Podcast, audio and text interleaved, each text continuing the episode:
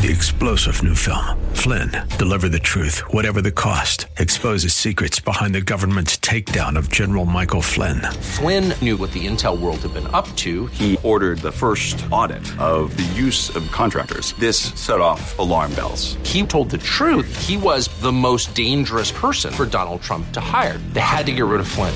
Flynn, deliver the truth, whatever the cost. Available now. Watch it today. Go to salemnow.com. Salemnow.com. Looking for strategies to help you protect your portfolio in these uncertain times? Visit robblack.com. robblack.com, powered by EP Wealth. Good day and welcome in. Rob Black and your money. I'm Rob Black, talking all things financial money, investing, and more. Let's get you to retirement. That's the name of this broadcast, podcast, radio show, whatever you want to call it. This is the day that the president could be arrested. Is that going to be a thing? Is that going to be a market event? Is that going to be a news event? Don't know. Those are kind of curveballs I don't play with. I don't try to speculate. I know politically it's very charged. I'm not politically charged. And I know that financially, uh, there could be, you know, a little ramification. But the headline news could be what it is. Headline news. Yesterday, the Nasdaq was up one third of a percent. The SP 500 was up nine tenths percent. The Dow Jones Industrial Average up 1.2 percent. Regulators in Switzerland gave the United States markets a boost by calming investors' fears. Um, I think, and I'll, I'll get the statistic right, but I'm pretty close. It's either 74 or 77. U.S. banks have gone into bankruptcy and FDIC insurance is, is made good every single time. Batting 100%. That's amazing. It's stunning. It's incredible. And yet we still have runs on the banks and we still have people who are freaked out, which I love. You have to have winners and losers. You have to have drama. I like volatility. I'm one of those people who enjoys it when plane hits turbulence. And I think your retirement account could probably be referred to as turbulence or, you know, a plane in a turbulent sky. At times it feels that way.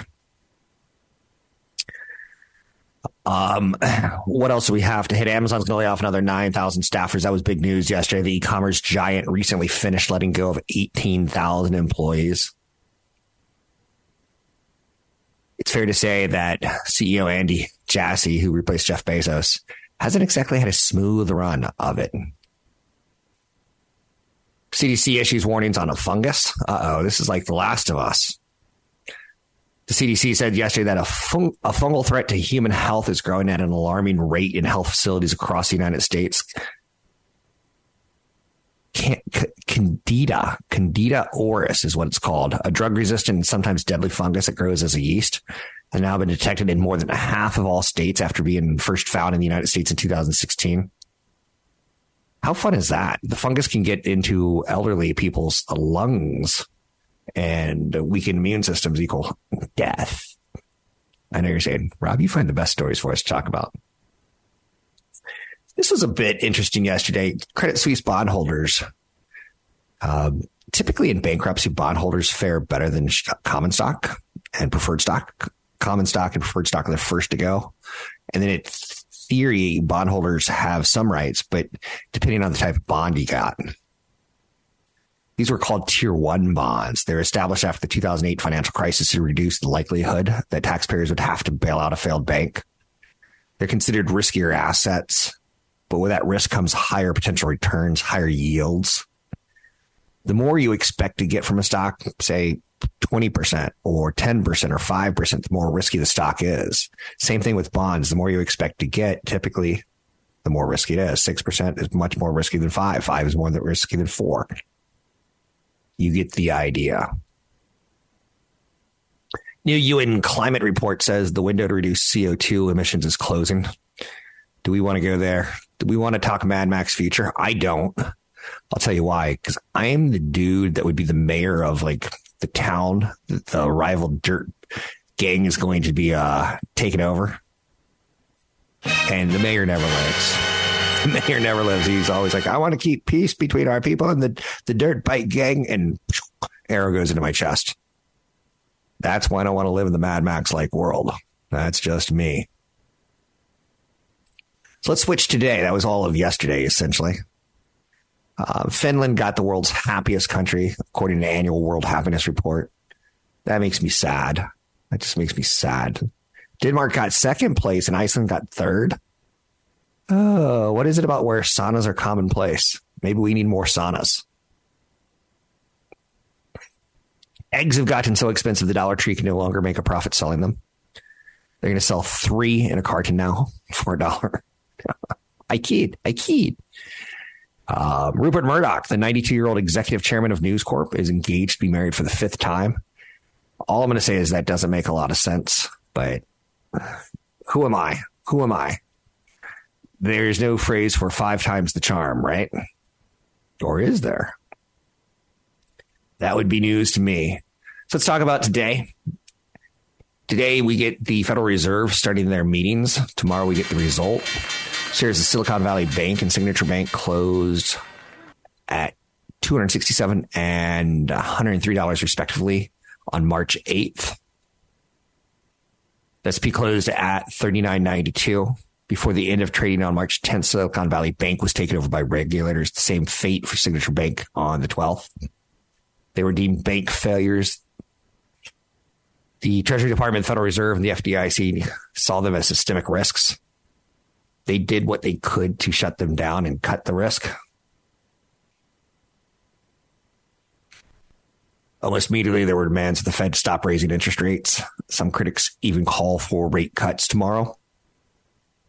Fallout of the bank failures, Credit Suisse's financial condition has come under the microscope. UBS brokered a deal to buy the Swiss National Bank, which UBS was clear in saying that it was emergency rescue getting a ton of value if the world stabilizes. So this morning we get some favorable love. We get the Nasdaq 100 climbing higher. We get the S&P 500 higher. Again, higher than where we were before the bank calamity. That's why I brought up the date of March 8th. This is the point where we're like, okay, we've digested this in a way and we're finding value elsewhere. That could be a positive. There's a lot of negative sentiment on Wall Street right now. We need more of that. It's a contrarian indicator.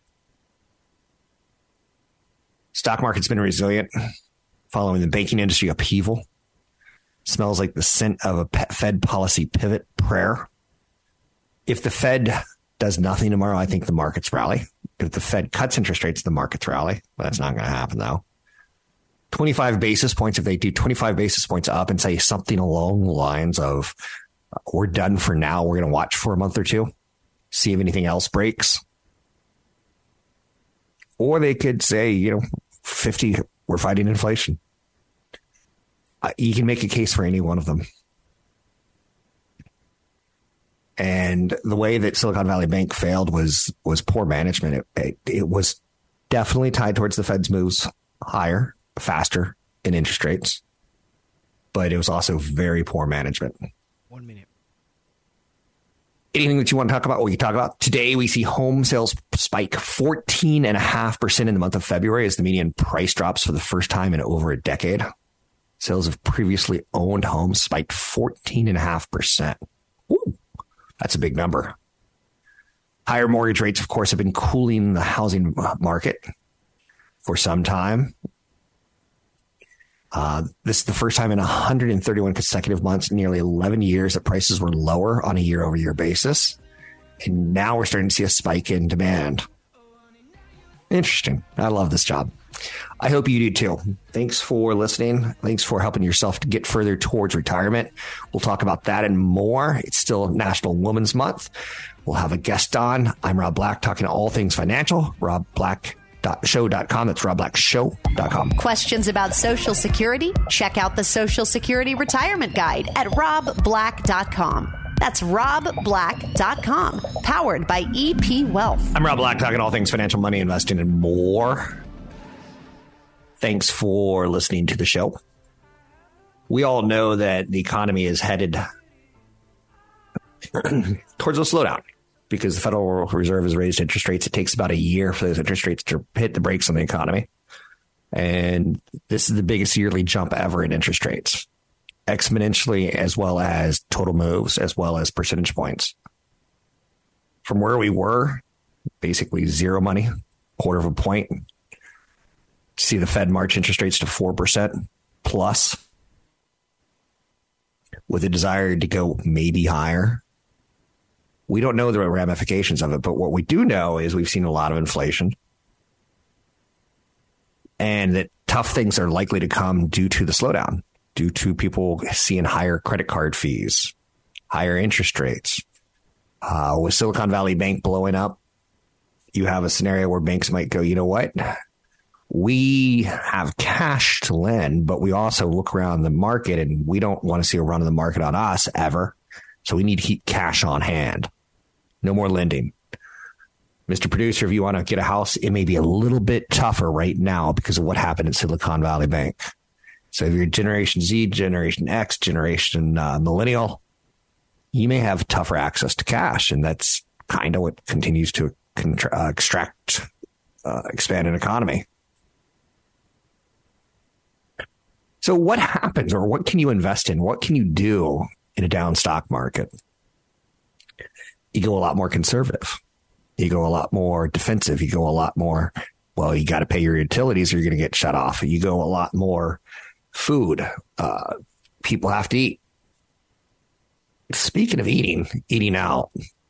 And for the record, there's there's investment plays like Estee Lauder or Coty, um, where you can go after makeup companies, where women can feel kind of sexy with a new lipstick that doesn't cost an arm and a leg it's a real weird way of thinking about how economies slow and people put off vacations or people put off sundresses, but they'll, they're willing to go for something $10 to feel luxurious. Same thing with Olive Garden. Here, Rob is going to be a snob and tell you that when I was a younger man, Olive Garden at 22 years old was a, a delicious restaurant with wonderful food no problem eating there. Now I'm like, yeah, it's not quite as good as I remember. And I don't know if that's even fair to be true. Uh, true to be fair, like I, I, I don't know if that's right. At a time when economic concerns start making feeling like going out is a luxury. I have a family of four, and when we go out, it's expensive. My boys are no longer small. My son got an order of mussels as an appetizer. And he ate the whole thing and he goes, Can I get another one? And I'm like, Oh my God. Like I'm the Rob Black and not your money. Rob Black and your money goes down. Rob Black and no money. That's the new name of the show, right? $24 for basically sea slugs, right? So at a time when economic concerns are starting to make you feel like, you know, eating out's a luxury, Darden Restaurants is a publicly traded stock. Um, they have Olive Garden. They've got Longhorn Steakhouse. They've got Cheddar's. They've got Capital Grille, Bahama Breeze. Inflation's still at a high, making it more expensive for you to eat out, making it more expensive for you to cook in. But those affordable restaurants that are fast, where again, I'm a little bit of a snob, where the the quality is just a skosh below casual dining can do very well. Some very strong brands that I just mentioned. Last year, uh, stock fell 8.2%, ending a nine-year run of gains and making it the worst decline since 2007. The stock outperformed the S&P 500 index last year. There's something to be said for casual, fast dining. Darden shares are up 6.7% this year, triple what the S&P 500 is up.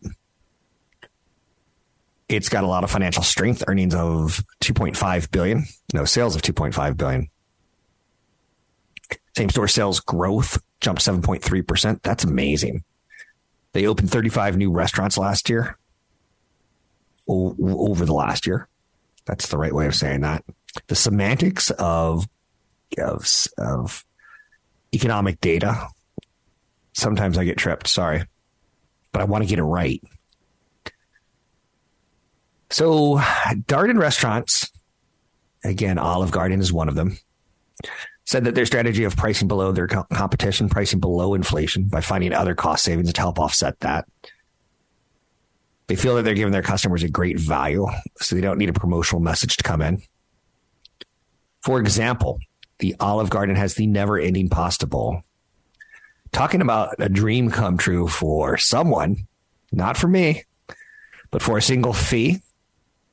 Customers get unlimited pastas and sauces. The price of this promotion was $3 higher in 2022 than in 2019, which helped improve the margins of the offer, but was still a sale for customers by keeping expenses low. Marketing spending has dropped to 1% of sales from 3% before the COVID pandemic. So you're not spending a lot of money on marketing right now. You would think they would say all over the Super Bowl, come to Olive Garden, get all you can eat pasta but they don't need to. It's something that spreads its own word, and people like me start talking about it. I think there's one company that uh, Red Lobster is it? It's Red Lobster who does the unlimited lobster special in Times Square, and you have to book a reservation for it. And I'll be honest, I, I enjoy lobster, but not that much. Don't need it in unlimited portions. Uh, so I guess I should give you a diabetes stock to go with the unlimited pasta, right? So now Darden stock isn't cheap, but again, it's got this crazy history of beating the stock market. Not necessarily beating the stock market, but being up and then not underperforming the stock market in the down years. It trades at about 18 times current year earnings which is near its historical average. That's not crazy, but it's a little bit more expensive than the overall market. So there's companies like Dine Brands, which owns Applebee's and IHOP. Oh, I heard a horrible joke. And I'll ask my producer during the break if I can say it. Um, but it's with IHOP. One minute. Uh, yeah, I, I'm going to hold off on that one just in case. Anyhow, uh, Coca Cola, Pepsi, TJ Maxx, Tractor Supply, all of which trade for 20 times earnings. You can look at kind of like Bloomin' Brands, which owns Outback Steakhouse, trades at eight and a half times earnings. Applebee's and Apple and IHOP, who are owned by Dine Brands, owns trades at nine and point seven. So Darden is a premium. But uh, do they deserve a premium because they're past performance? I'll let you decide. Consult a broker advisor for taking action on any stocks ever mentioned on the show. I'm Rob Black, talking all things financial, money, investing, and more. What's the best way to choose a financial advisor? Download our guide at robblack.com. That's robblack.com. Powered by EP Wealth. Since March is Women's History Month, I've decided to do something new here on the Rob Black Show. Over the course of this month, I'm introducing you to some of the female financial advisors from EP Wealth who cover a wide variety of topics specific to women and money. When a spouse dies, what does the woman need to do? What are the top financial concerns plaguing professional women? What are why are women investing less than men? These are all things that I've seen through my career and through my life, and they're real financial issues. Kathy Costas talked divorce. Laura Knowle today is going to talk about financial steps to take when a spouse dies. Liz McQueen brought up uh, professional women and the concerns there. Stephanie Richmond talked about the gender pay gap and the retirement gap as well. Laura Knowle has a master's in financial planning and tax with an emphasis on estate planning. Um, Laura, you welcome to my show. Let's talk about some of the issues that uh, are coming up with a spouse. I recently learned about you at EP because you did something pretty cool with widows. You had a, a chocolate strawberry or something like that going on party, and mm. my mom she passed. Uh, my father passed away. and My mom became a widow, so I'm intrigued by how you handle widows. Tell me a little bit more. Yeah, thanks, Rob. We recently had a chocolate tasting event uh, hosted right. by Michael's Chocolates there in Oakland, uh, specifically targeted for our existing clients, but to, to bring a friend who maybe has lost a loved one or spouse, because Valentine's Day can can be a difficult time if you have lost a loved one or spouse. So we wanted to do something fun, lighthearted. Um, you know, who doesn't like chocolate, right? And having a glass of wine midday. So so it was a lot of fun. I really like that because my father passed away 25 years ago. My mother lived for another 20 plus years after that. And she really had no one to turn to other than her children, no role models, no equal peers. Uh, even her friends kind of backed away. So I love that you did that. I think that's pretty cool. Let's talk about these issues. What to do immediately after losing a spouse or loved one. And again, that could be a tough time because you're trying to think, I need to bury this person. I need to figure out what to do with the children. I need to pay bills. But what do you do immediately after losing a spouse or loved one? Yeah, that's right. It's already a very tough time. So I do remind people to first just take a deep breath and give yourself some patience and some grace. And it's important to set expectations that, you know, the financial stuff's going to take some time. So the most important thing is really to let loved ones know, plan the burial, the memorial services, contact uh, family members, etc. The financial matters, it is helpful if someone has lost a spouse or a loved one to get notification. So if you do have the capacity to do that, to just send a quick email to your professionals. That might be your financial advisor, your tax professional, your estate attorney, insurance agents, just notifying them. Um, I know on our end, it's really important that we get notification because we need to let the custodian know because there's certain rules and protocols they need to follow to make sure that everything's safe and secure. So just getting that notification, and you may just simply send an email and say, you know, here's what's happened. Just wanted to let you know I will reach back out when I'm ready. But the death certificate is really what is the key to to transact any financial transactions. I should mention that you have a blog at EP Wealth. It's epwealth.com. This article is about death and spouses and women in particular. It's epwealth.com forward slash blog. What do you do for immediate cash needs like a burial expense? Um, if that wasn't pre planned, it, it kind of comes at you pretty fast. Yeah, and usually I am one of the first people to get the phone call when someone leaves because there, when someone uh, passes, because there is an immediate need for cash. And and what happens is cash flow can stop. So let's say the deceased had a pension or Social Security or VA benefits or even was taking a distribution from their account, well, those may stop suddenly or change, right? They may decrease. So having that cash crunch uh, can happen at a time when you might have an increase in expense with burial costs. So cash is king. So if you've got cash in the bank, that's usually the easiest, quickest place to pull the next step is hopefully the deceased had a life insurance policy. That's pretty easy to get once you have the death certificate. Again, that's the key to your financial transactions. And I should mention it's important to get probably 10 copies of the death certificate because you're going to need this for, for many various items. But once you have the death certificate, you can file the claim with a life insurance company and that should happen pretty quick. So that should get you the cash that you need. Um, but if you if you don't have those things, you know, again, cash is first. The next place from a tax standpoint and ease, you know, from simplicity to pull money is usually a non-retirement account, like a brokerage account, followed by a retirement account, and then. Given that you're already having a hard time and you've got a lot of logistics you know, moving at one time, you know, you might just have to do some temporary workaround. So some clients might just use a credit card or home equity line just to get accessibility to the money they need, knowing that once things unfreeze, that cash flow starts back up or they have more access to assets, they can then pay those off. We have about three to four minutes left. What do people commonly miss, Laura? Because my spouse, her first husband died, and I didn't even think that she was a widow when I met her. Like, and she had to deal with it young, but a lot of people deal with it later in life. What do people commonly miss?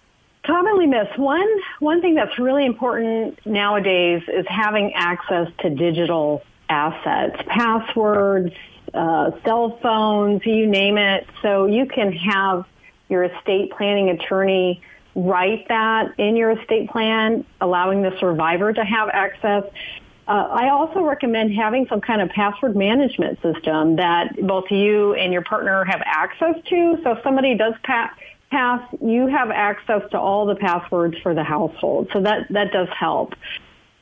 Other things that people commonly miss is just not settling their estate properly I really encourage folks to engage an estate planning attorney, whether on an hourly basis or their existing attorney to make sure things settle correctly. So if you did have a trust, you know, it might need to be split. That needs to be handled. Beneficiaries of the trust need to be notified. There's some liability there. If you don't, uh, adjusting cost basis for accounts. Cost basis is what you pay for security, and many times that can be adjusted as of the date of death. So there's a lot of things to think through. That's why I recommend hiring a professional, an attorney, a financial advisor, a certified financial planner, and uh, um, tax professional. And there's a lot of things that can be missed as well, such as um, for example, a retirement account. There's different rules. A retirement account would be an IRA, a Roth IRA, a 401k, 457, et cetera. But there's different rules for spouses versus non-spouses. So there's a lot of things that can trip you up if you're not working with a professional who knows the rules. So my mother passed away and what she had five sons and one daughter and we got to go into my dad's desk and find his will. We got to go into my dad's desk and find his life insurance policy. We had to do that. What if there's the scenario where the mother doesn't really know the finances or what assets they own or how any of this works? And she's really starting at like money 101 or death 101, uh, widow 101. How do you handle those scenarios? That's pretty common. It's, okay. you know, typically we divide and conquer it in our households, right? So you might have one person who's stronger in the finances, so they, they handle it. So if they're the ones who have passed, you may have somebody trying to play detective to piece things together.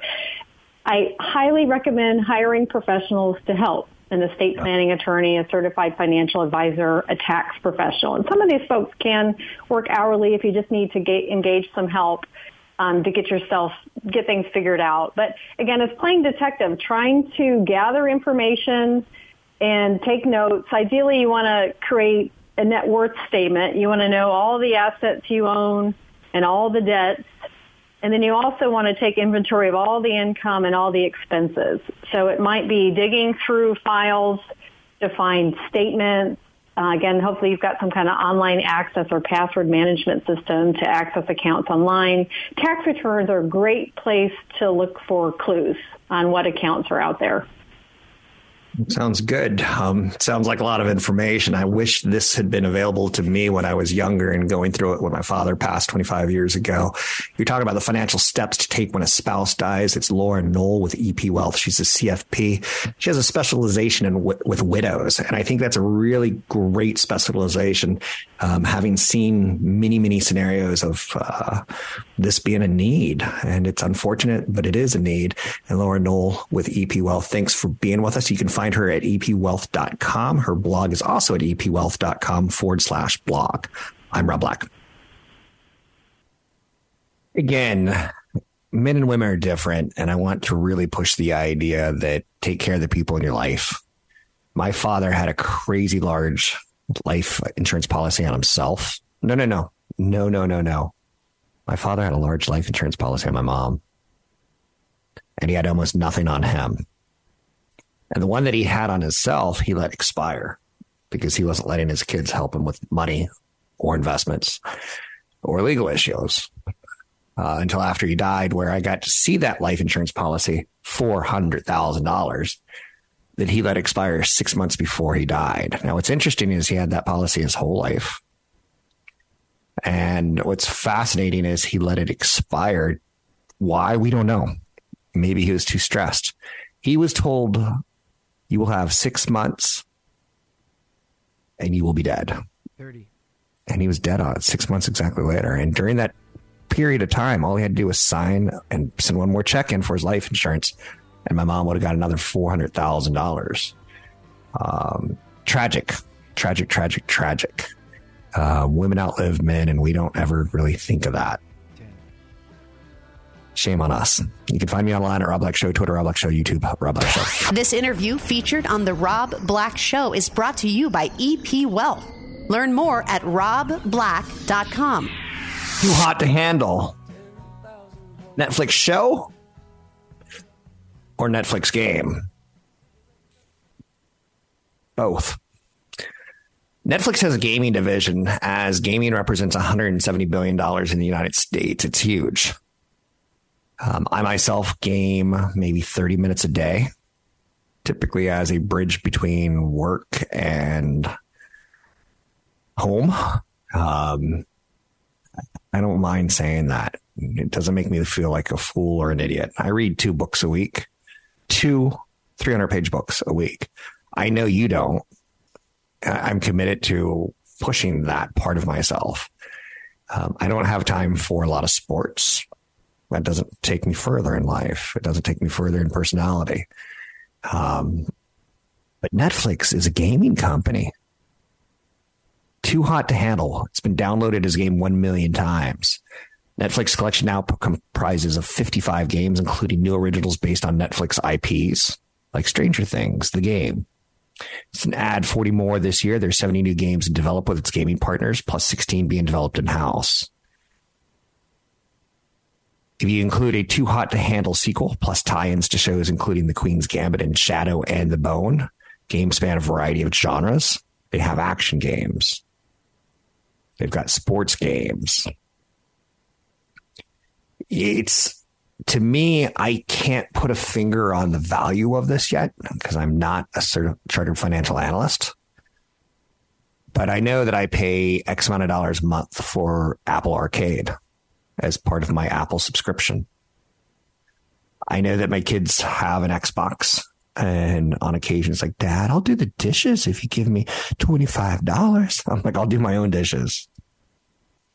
Thank you. You'll do the dishes. Otherwise, I'm going to charge you rent child. But we only have so many dollars. And for Netflix, the value proposition and binge watching, the value proposition and uh, library of it, it feels like a million titles. It's not, but it feels like it. If you can't find something bad to watch on Netflix, you're not trying. If you want to find something great to watch on Netflix, it's a little bit tougher. But this is all about the battle of eyeballs and just 1%, or let's do a funnier side of this 99% of Netflix subscribers haven't tried their games yet. And it's free to you. And the games have been downloaded a total of 23 million total times since Netflix announced it pushed into mobile gaming back in November of 2021. The streamer started with just five games. They had a game based on Exploding Kittens, the card game, League of Legends spinoff. They had a strategy title, Into the Breach. They're making their own game based on the Queen's Gambit, which sounds miserable to me. But they're they're growing up quickly. And now Google had a game platform on Stadia where they're trying to stream games in a cloud gaming service. And let me throw this down because I'm, I'm dropping this segment, but it's it's still a good segment because it just shows you the possibilities of going vertical when you can no longer tap new subscribers, you got to tap new services. And the vertical play here is is I'm not going to say genius, but they're starting to launch, you know, 1.7 million daily users. Now you're like, yeah, that's not great. And some of these t- card titles are like um, game titles. Knittens, which is a puzzle game, and it has to do with knitting kittens, I think. Teeter, which is an arcade game. Shatter remastered arcade game, Wonder Putt Forever, which is sports, Bowling Ballers, which is sports. These don't have to be brilliant games because what they're going to be able to do is say, okay, 1.7 million people played games today. 1.7 million daily users. That's not shabby. It's not great. It's not shabby. But again, it's building on what Netflix is already doing subscriptions. And I like it. I like it a lot. Is it safety for the company? Does it keep it a little bit stickier? A little bit stickier. But what I like is that Netflix is now into advertisements. They've got a free tier of you can watch their shows, but you get stuck watching some commercials. Hey, that's not what I wanted. Now, how about if they blend the commercials into the video games? Let's let's just be goofy here and say Stranger Things 1984, which is an action game if they, they, they see that my son is 14 years old. That's what his profile says. And they see the shows that he's watched. He's recently watched one on skiing. Maybe they start getting an advertisement on skiing. 14 year old, so you're getting like a large puffer jacket or discount passes as the season winds on. Apple used to make this wildly easy for these companies to put cookies on our phones so that they could track what we were looking at and deliver ads that were surprisingly like, wow, that looks like it's for me. I look at beautiful women in bikinis in Hawaii and suddenly I'm being served up a commercial, an advertisement for going to Hawaii on a singles cruise. What? How did they know? We were looking at our phones. So when Apple turned off that or turned on that privacy feature, companies like Snap and Facebook struggled, struggled hard. Now, Netflix is somewhere in the middle. They know what we spend on. They know our ages. They know where we live. They can do some things that Facebook can't do.